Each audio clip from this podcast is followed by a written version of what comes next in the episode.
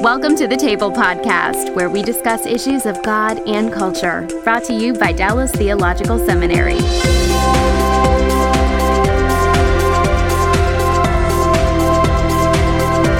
Welcome to the table where we discuss issues involving God and culture. And today we're looking at biblical passages related to same sex sexuality. These are the passages that come up in relationship to discussion of these issues, and some of them are debated. And so we thought it would be good to dedicate an entire podcast to working through passages both in the Old and New Testaments that touch on these themes. And we actually have uh, a way into this conversation by something that has been produced recently in the culture. Within the last year, there's a Bible that is called the Queen James Bible.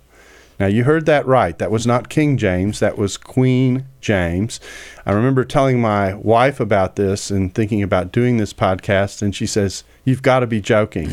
And her and my response was, No, I'm actually very serious. There is a group that sat down with the with the King James uh, scripture and worked their way through uh, eight passages. We'll be discussing more than that uh, today, but eight passages that they altered in light of what they claim is the proper way to render these texts. And so we thought this is a great way uh, into discussing uh, this material.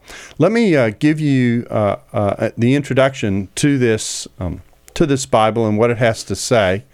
And you should be seeing a picture of it on your screen, and it says.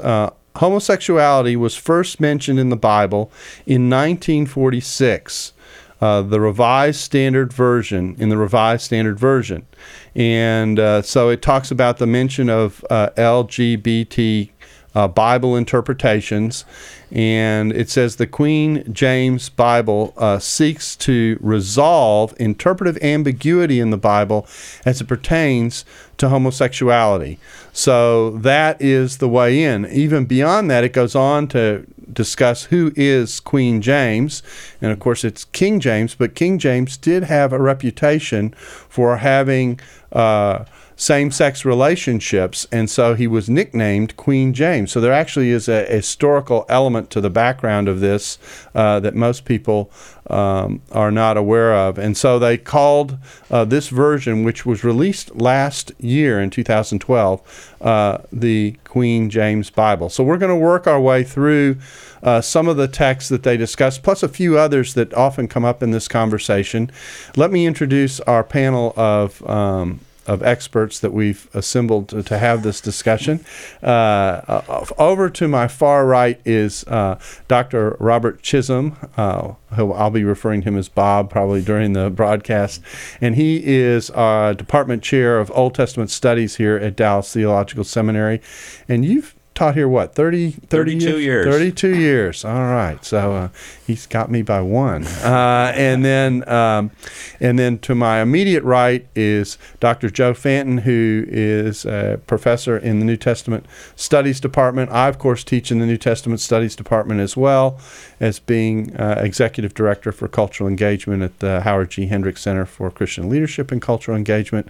And then finally over here to my left is jay smith who uh, who also teaches in the New Testament department. Jay, how long have you been teaching here? Yeah, it's like 16 or 17 years. Yeah, he, I he, can't. He, I, he, you don't ask him his birthday either. He doesn't know how old he is. Yeah, so. numerical things kind of throw me. Yeah, so, um, and, and, Joe, how long have you been? Uh, this is my 10th. This is 10th year. Okay, so so this is this we're a group that has been together. Although I don't think we've ever sat around the table to discuss what we're about mm-hmm. uh, to discuss in any detail. So I'm actually looking forward uh, to doing this.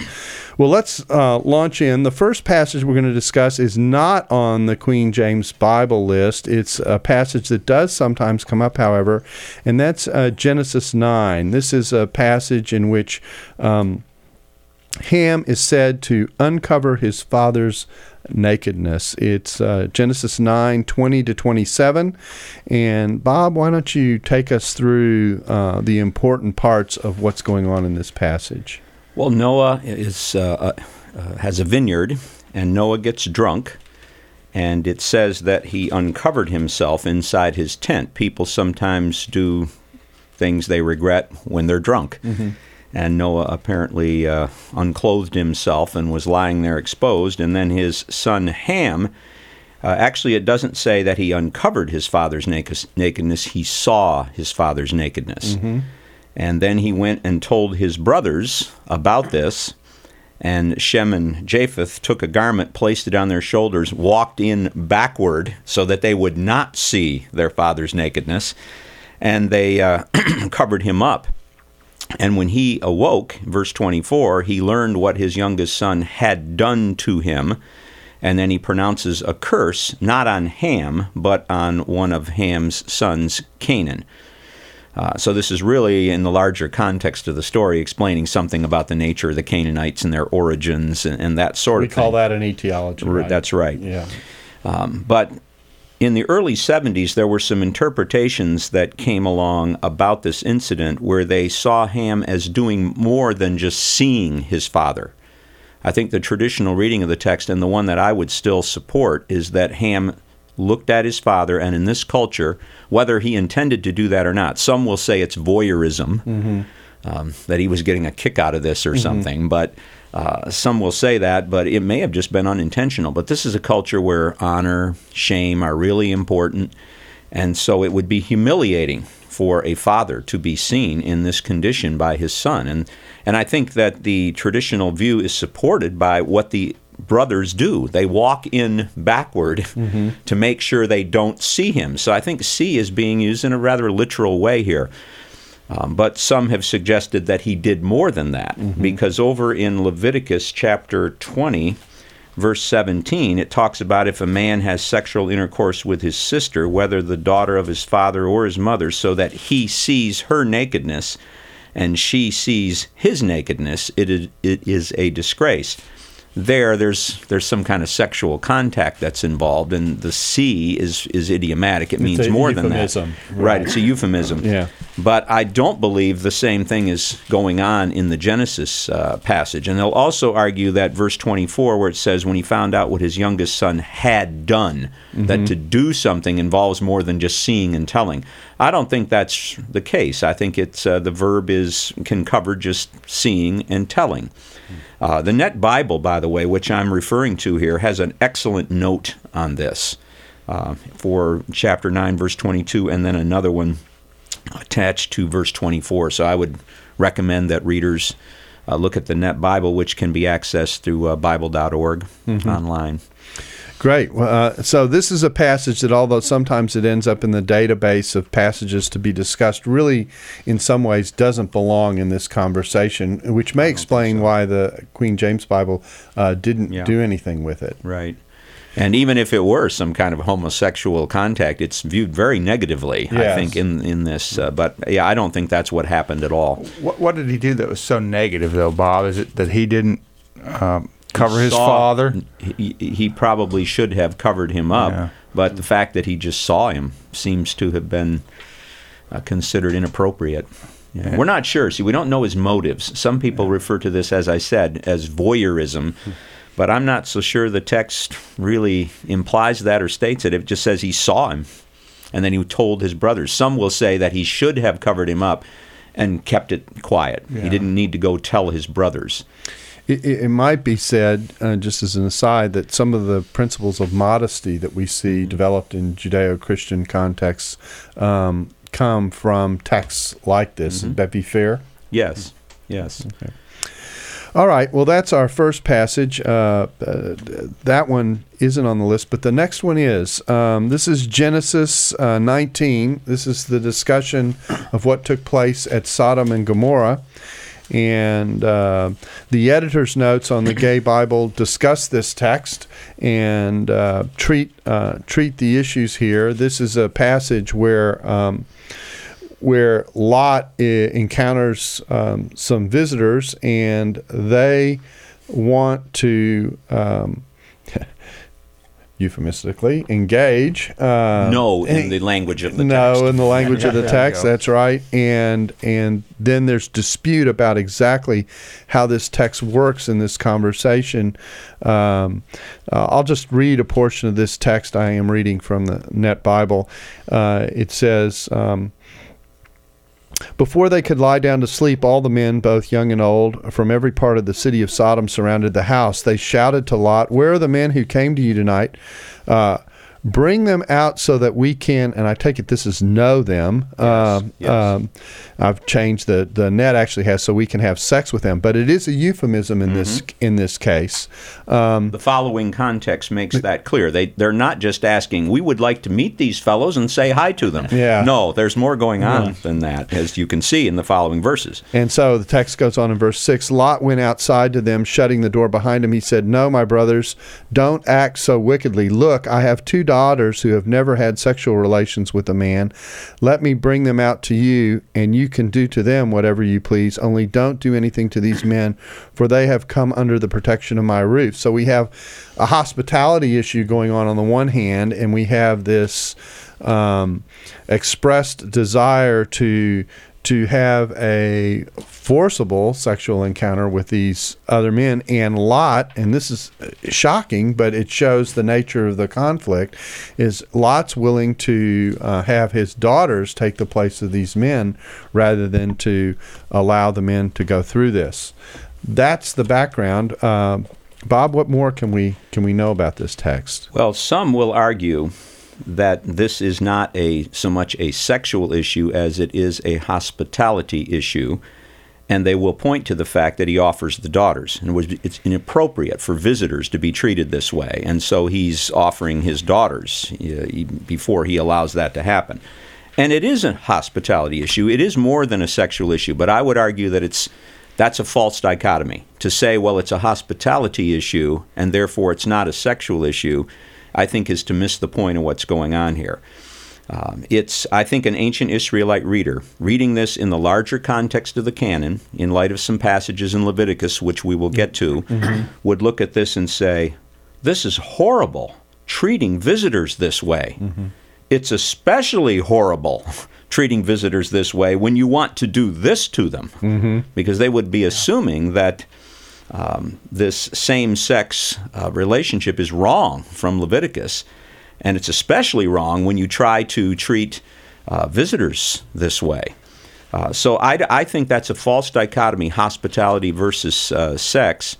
Then the other issue that comes up is what is their motive for having sex with these individuals? Are they just motivated by homosexual lust or, or sexual lust, we could say? Uh, or are they trying to humiliate the visitors? Um, and I think, again, it, it may be a little bit of both. Lot's response, where he offers them the women, would suggest that there is a sexual lust aspect to this. But there may, may very well be an attempt to humiliate these people, uh, a power rape, as it were. Um, so I'm I'm not so sure about that. Now there is a passage in Judges 19, um, which you could call Sodom and Gomorrah revisited, where the Levite comes to an Israelite town, Givah or Gibeah, and the same scenario unfolds. Uh, and the men of the town come and want to rape the Levite. And he sends his concubine out to them, and they rape her. And so some will say, well, in the Judges 19, it's they're- just have no respect for religious authority. They want to humiliate this Levite. It shows the depths, the moral depths of Israel at this time. That may be so. That mm-hmm. that may be part of what's going on. But again, I think it's a false dichotomy mm-hmm. to pit hospitality versus sexuality. They, the fact is, they do rape the concubine. Uh, now, that may be, well, if we can't get at him, we can humiliate him by raping his concubine. That may be involved, but again, an ancient Israelite would look at this and say, oh, not only, not only do they show lack of respect for these people, and not only are they inhospitable, but they treat him this way, which we know is an abomination according to Leviticus. So it's not an either or, it's a both and. You know, and it's interesting in 2 Samuel, in the account of Tamar's rape, there's further literary allusion uh, allusion to this, and that's a heterosexual rape in that case. So uh, it's interesting that that's that's not homosexual, but it dr- makes an allusion to this. And so what we have are two cases, uh, two different types of sexual offense. Uh, one homosexual, one heterosexual. But it is fair to say that because we've got a, a forced sexuality situation going on, that this is actually a complicated passage. Yes, it is. Uh, it, it's not. Uh, it's not a, a, cut and dried situation by exactly. any means. That, that's right. I'll acknowledge that, and I think the the note in the Bible that you referred to brings this issue up, and and it's a legitimate issue to raise. It is more complicated. Okay, that's Genesis 19. Uh, let's turn our attention to the two texts of the Old Testament that probably get the most discussion because, in most people's view, they're the most direct uh, references to this kind of a situation, and this is Leviticus 18:22 and Leviticus 20:13.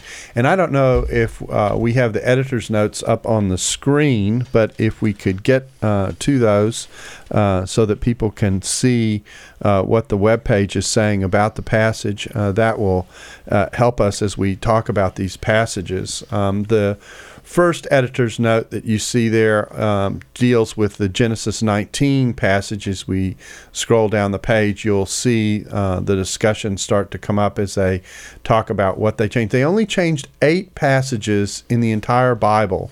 Uh, everything else is is what you're familiar with. So uh, it kind of shows the the scope of what we're dealing with. And if we work our way down, you'll see that they begin to discuss the individual passages. So John, uh, sorry, Genesis 19:5, uh, it begins with the citation of the King James, and then they go through their explanation of how they handle that passage and what the the QJV, a new abbreviation, uh, renders for it. And now we come to Leviticus uh, 2013. This is a uh, very important text. And so I am going to read this editor's note. It says um, Leviticus is outdated as a moral code. You can tell the passage makes them nervous. Uh, but we still uh, picked it uh, as our most important book uh, to address uh, in our edits. So most anti LGBT religious activists cite Leviticus 18:22 and 2013 as proof positive that homosexuality is a sin and even worse is punishable by death. So that introduces us to the fact that this is uh, a passage that many people do read uh, in a direct way. So let's let's address that question first, and then we'll come back to the notes and see how they handle it. Um, what is this passage doing in Leviticus 18? Well, these passages in Leviticus 18:22 and in Leviticus 20:13. Well, Leviticus 18 is a warning to Israel. The notes suggest that this was a guide just for priests. If I'm reading the note in, in the Bible correctly, that uh, this version that you we have up here, but if you go back to the beginning of the chapter, speak to the Israelites and tell them. Mm-hmm. And so this this is material that is for all Israel, not just priests. So it's not a cultically limited text. That exactly. Okay. And if you go to the end of the chapter, uh, verse uh, uh, 24, don't defile yourselves with with any of these things, for the nations which I am about to drive out before you have been defiled with all these things the land has become unclean. The kind of activities described in this chapter were practiced by the Canaanites, and as far as the Lord is concerned, those practices have defiled the very land. It's become unclean, and I have brought the punishment for its iniquity upon it, so that the land has vomited out its inhabitants. And he makes the point that if you repeat these offenses, the same thing will happen to you. So you can see this is broadly for Israel.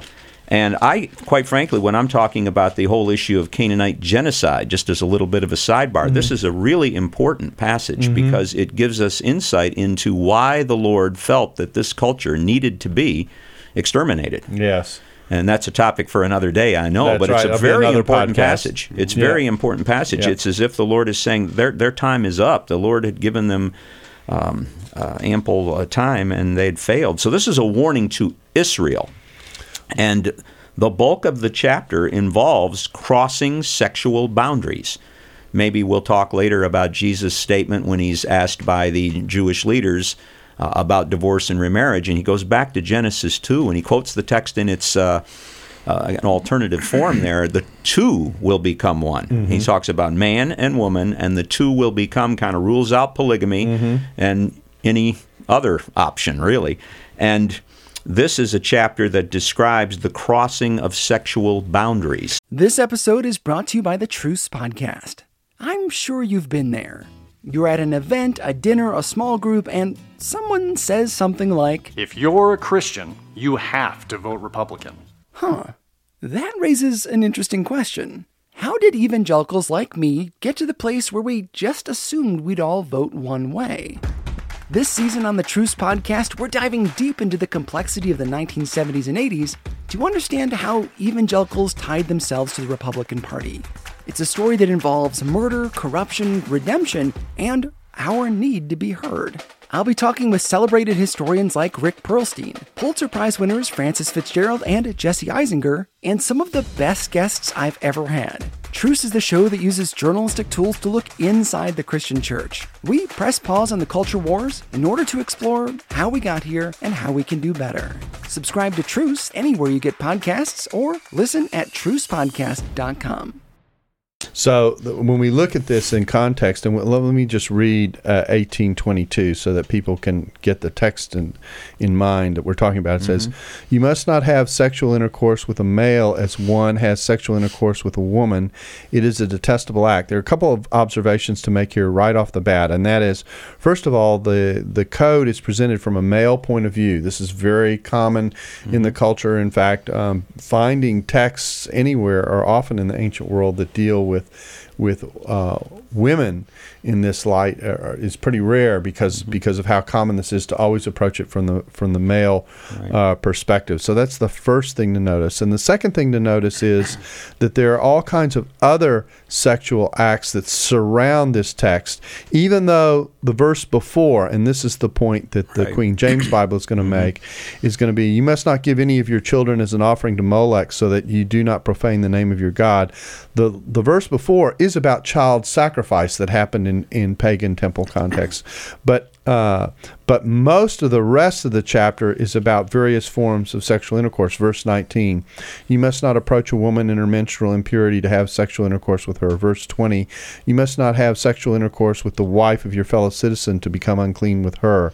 Verse 23, the verse right after the verse that we're discussing, you must not have sexual intercourse with any animal to become defiled with it, and a woman must not stand before an animal to have sexual intercourse with it. It is a perversion. So the the we are in a code that is dealing with sexual practices. Is that correct? Verses 6 through 18 as well, we, we mm-hmm. could talk about. So, yes, but the, the, the Queen James note attempts to interpret, limit verse 22 to cultic, some kind of cultic practice involving male prostitutes.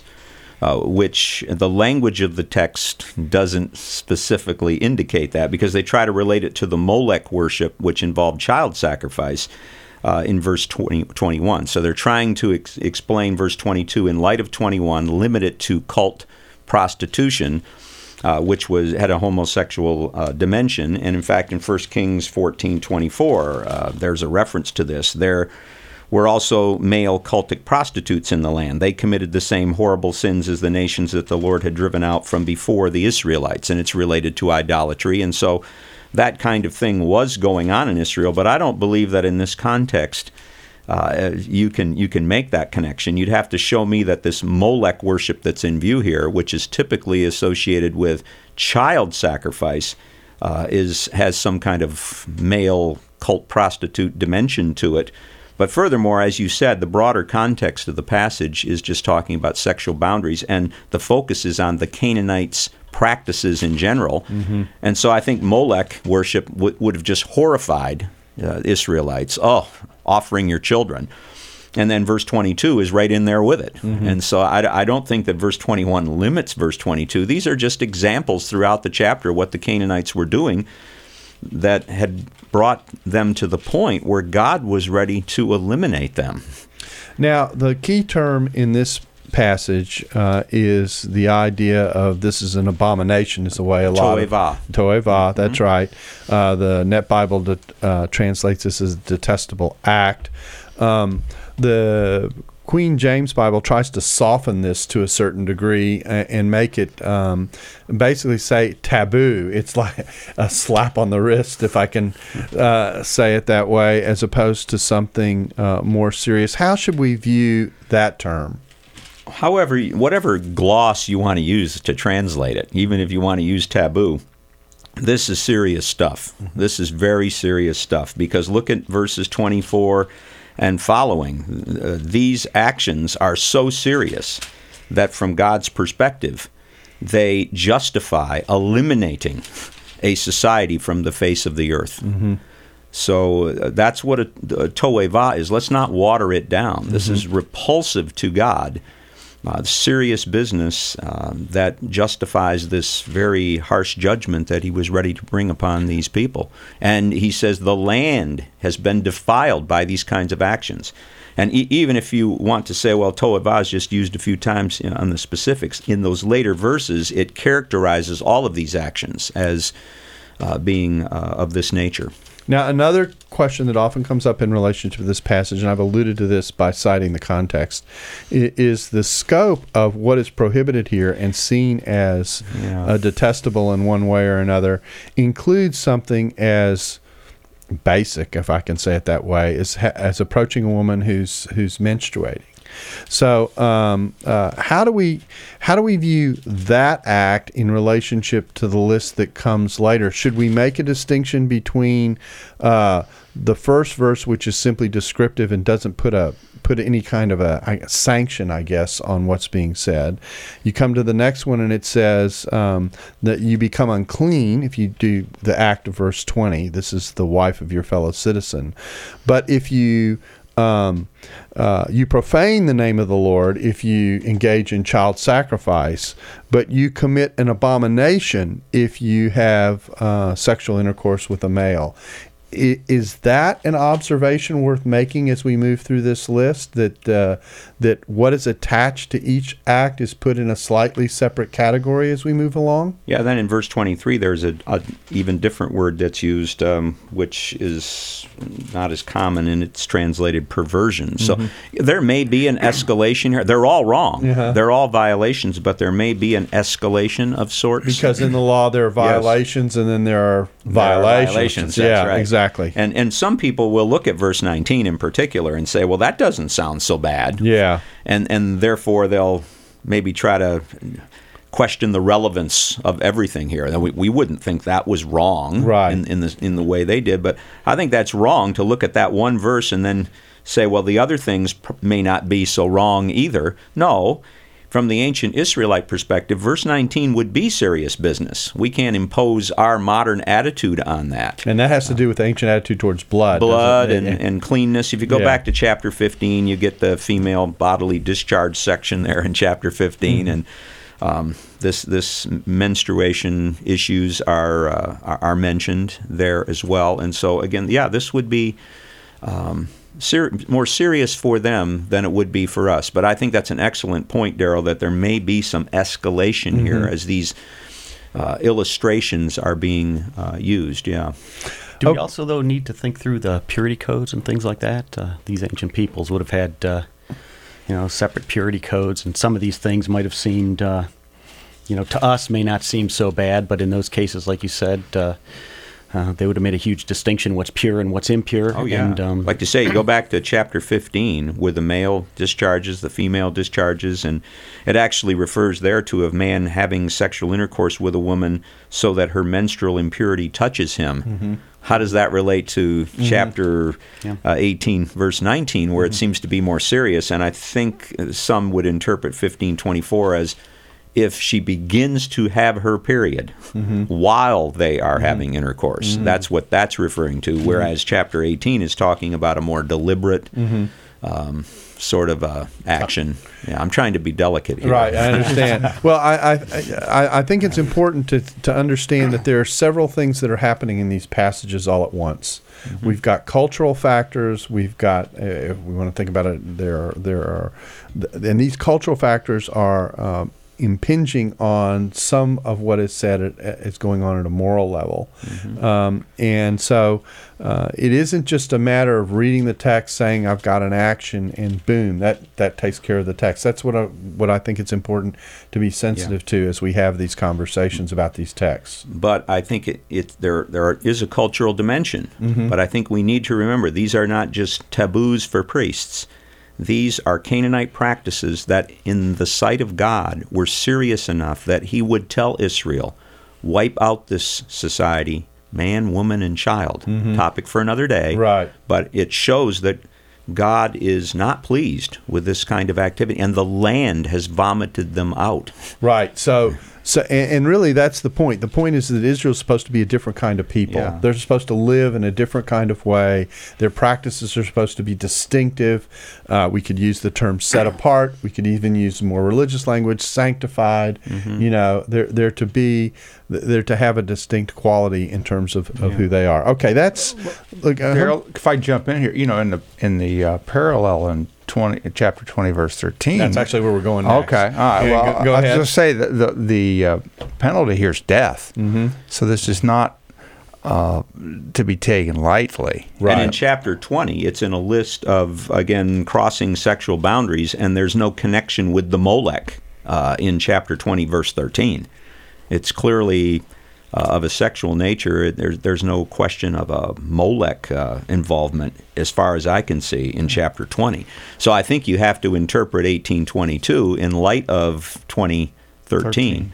And uh, very good point. It's, this is serious enough that it's a capital offense in the Yeah, sight of God. is this is a taboo. Um, you know, this would, it's a pretty serious capital tab- T. yeah. Right. Capital T taboo. and we are and we are not there Molech is earlier in the chapter for sure but again we are not just talking about priestly rules because you are to say to the Israelites any man from the Israelites or from foreigners who reside in Israel who gives his children to Molech and then uh, it goes on and so it seems like the chapter has a broader context than just priestly rules Okay, let me let me read Leviticus 20 and again put in context in it because it brings in some of the themes that we've already talked about. I'm going to start in verse 7.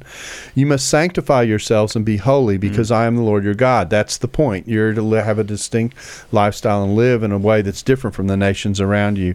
You must be sure to obey my statutes. I am the Lord who sanctifies you. Verse 9. If anyone curses his father and his mother, he must be put to death. He has cursed his father and mother, his blood guilt is on himself. If a man commits adultery with his neighbor's wife, both the adulterer and adulteress must be put to death. If a man has sexual intercourse with his father's wife, he has exposed his father's nakedness. Both of them must be put to death. Their de- blood guilt is on themselves. If a man has sexual intercourse with his daughter in law, both of them must be put to death. They have committed perversion. Their blood guilt is on themselves. If a man has sexual intercourse with a male, as one has sexual intercourse with a woman, the two of them have committed an abomination. Must be put to death. Their blood guilt is on themselves. If a man has sexual intercourse with both a woman and her mother, it is lewdness. Both he and they must be burned to death. So there is no lewdness in your midst. And it goes on to talk about uh, sex with an animal, etc. So and both man and woman in this case That's in verse 16 a woman approaches an animal Yeah. Now, this is a very strict code. There's no doubt about that. And it's a strict code covering a variety of offenses. That's also important to note. We aren't just highlighting one thing here. There's a there's a set apartness in Israel for holiness that runs across a whole gamut of actions. Uh, but uh, one can read this and say this is pretty. This is a pretty serious uh, list of violations that we're talking about. Yes, and tucked right in there in verse 13 is this same sex uh, violation. But it is important, and I think you alluded to this, is that we're, we're not picking on on that. Right. There, are all of these other boundary crossings in, the, in in the area of sexuality are also wrong, and they're going to be uh, treated um, very harshly. So this term that we've translated um, as um, as abomination is this to'eva term again. It's the same term that we saw in Leviticus 18. So um, so if you were to summarize where where um, Moses uh, takes us in the Torah uh, on this issue, uh, what what kind of a summary would you give us? that God expects his people to be holy. Um, they are to reject the practices of the Canaanites that are described here, so many of which involved crossing sexual boundaries, whether it be incest, bestiality, same sex.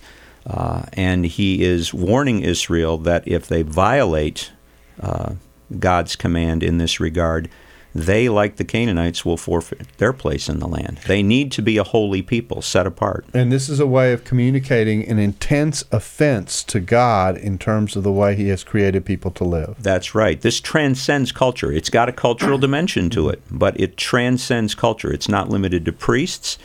Uh, and it's uh, God is upset by these things. He has uh, created human beings to function in a certain way sexually. Jesus refers to this later, and he is upset when they violate the design. They need to stick to the owner's uh, manual provided by the uh, creator. Okay. now we have one other text that we want to discuss. It's not listed in the uh, Queen James Bible, but it is a part of the conversation that sometimes comes up, and this is the relationship uh, between Jonathan and David, which is sometimes alluded to have uh, been more than a friendship. Yeah. So uh, I'll just let you deal with that in, in general, and uh, how how should we look at at the way in which this relationship is handled? Uh, well, David and Jonathan were very good friends. Uh, Jonathan saw that David was going to succeed his own father Saul, and he committed himself to David as the future king of Israel. In the story, Jonathan is a foil for Saul. Saul resists God's decision, uh, f- refuses to own up to his own failure, and tries to kill David. Jonathan, though, shows this is the way you should respond to God's chosen king. That's the larger context. Jonathan, of course, tragically dies with Saul in battle. And then in 2 Samuel 126, David is writing a lament for both of them. And he says in verse 26, I grieve over you, my brother Jonathan. You were very dear to me. Your love was more special to me than the love of women. And some will interpret that as see, David had a same sex relationship with Jonathan that meant more to him than any of his relationships with women. And David, of course, had many such relationships that are described uh, in these pages. But I think the assumption there is that love is being used the same way with re- respect to Jonathan as it is the women. I don't think that's what's in view. I think David is saying Jonathan's loyal love to me was greater than anything I experienced with any women. And you see this if you go back to chapter 18 of 1 Samuel. When David had finished talking with Saul, Jonathan and David became bound together in close friendship. Jonathan loved David as much as he did his own life. And, uh, and then Jonathan made a covenant with David because he loved him as much as he did his own life. And he took off his robe and he gave it to David along with uh, some of his military equipment. And in the ancient Near East, sometimes in covenant context, the word love is used for loyalty between parties. That's what's going on here. That's the loyalty uh, that's in view. And as you read through the story, there are times when Jonathan helps David escape, and he, he comes and visits him uh, in an hour of need and assures him that God is going to see him through this. And so Jonathan demonstrates this loyal love to David, and that's what David is referring to. He's not suggesting that it's the same kind of love. Love is very broad in its reference in Hebrew. It's it's kind of a wordplay that David is developing there, where uh, Jonathan's loyalty to me. I never found that from women. Uh, it, it, it's in, in as I look back, that that's more satisfying to me than the pure, purely physical love that I had with uh, that I've had with women.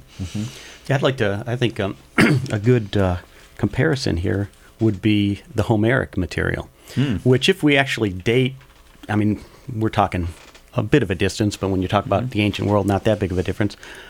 Homer has really no explicit discussion or example of any type of homoerotic uh, um, experience by anyone there. Of course, you have uh, Achilles with Patroclus, uh, but there's nothing explicit there. And just like the Old Testament, it seems like there's no real resistance to these authors to make it clear what's going on. Sure, they use euphemisms in various places, but uh, they also make those euphemisms clear at times. And uh, uh, again, um, this could be later interpretations reading it back into the text. There's nothing explicit in the Homer material, just like it doesn't seem like there's anything specific in the Samuel material. No, I, I think that it's just a very superficial understanding of love and a failure to really appreciate what's going on in 1 Samuel 18 and the ancient Near Eastern background for that kind of language, which is being reflected in 2 Samuel 126. He's referring back to that that text and that experience. Yeah.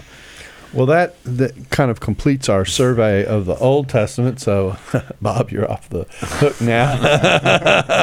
um, uh, let's turn our attention to uh, to the New Testament, and here it's interesting. I, I think the place to begin is kind of in a in a in a space that might be a vacuum, and that is. Uh, most people, when they engage in this discussion, say, "Well, Jesus didn't say anything about any of this." Um, you know, uh, this is a, the text that we're going to be looking at come from Paul. Uh, there's going to be one text we'll uh, discuss that comes out of Jude that looks back on the on the Sodom incident in a generalized kind of way, but really.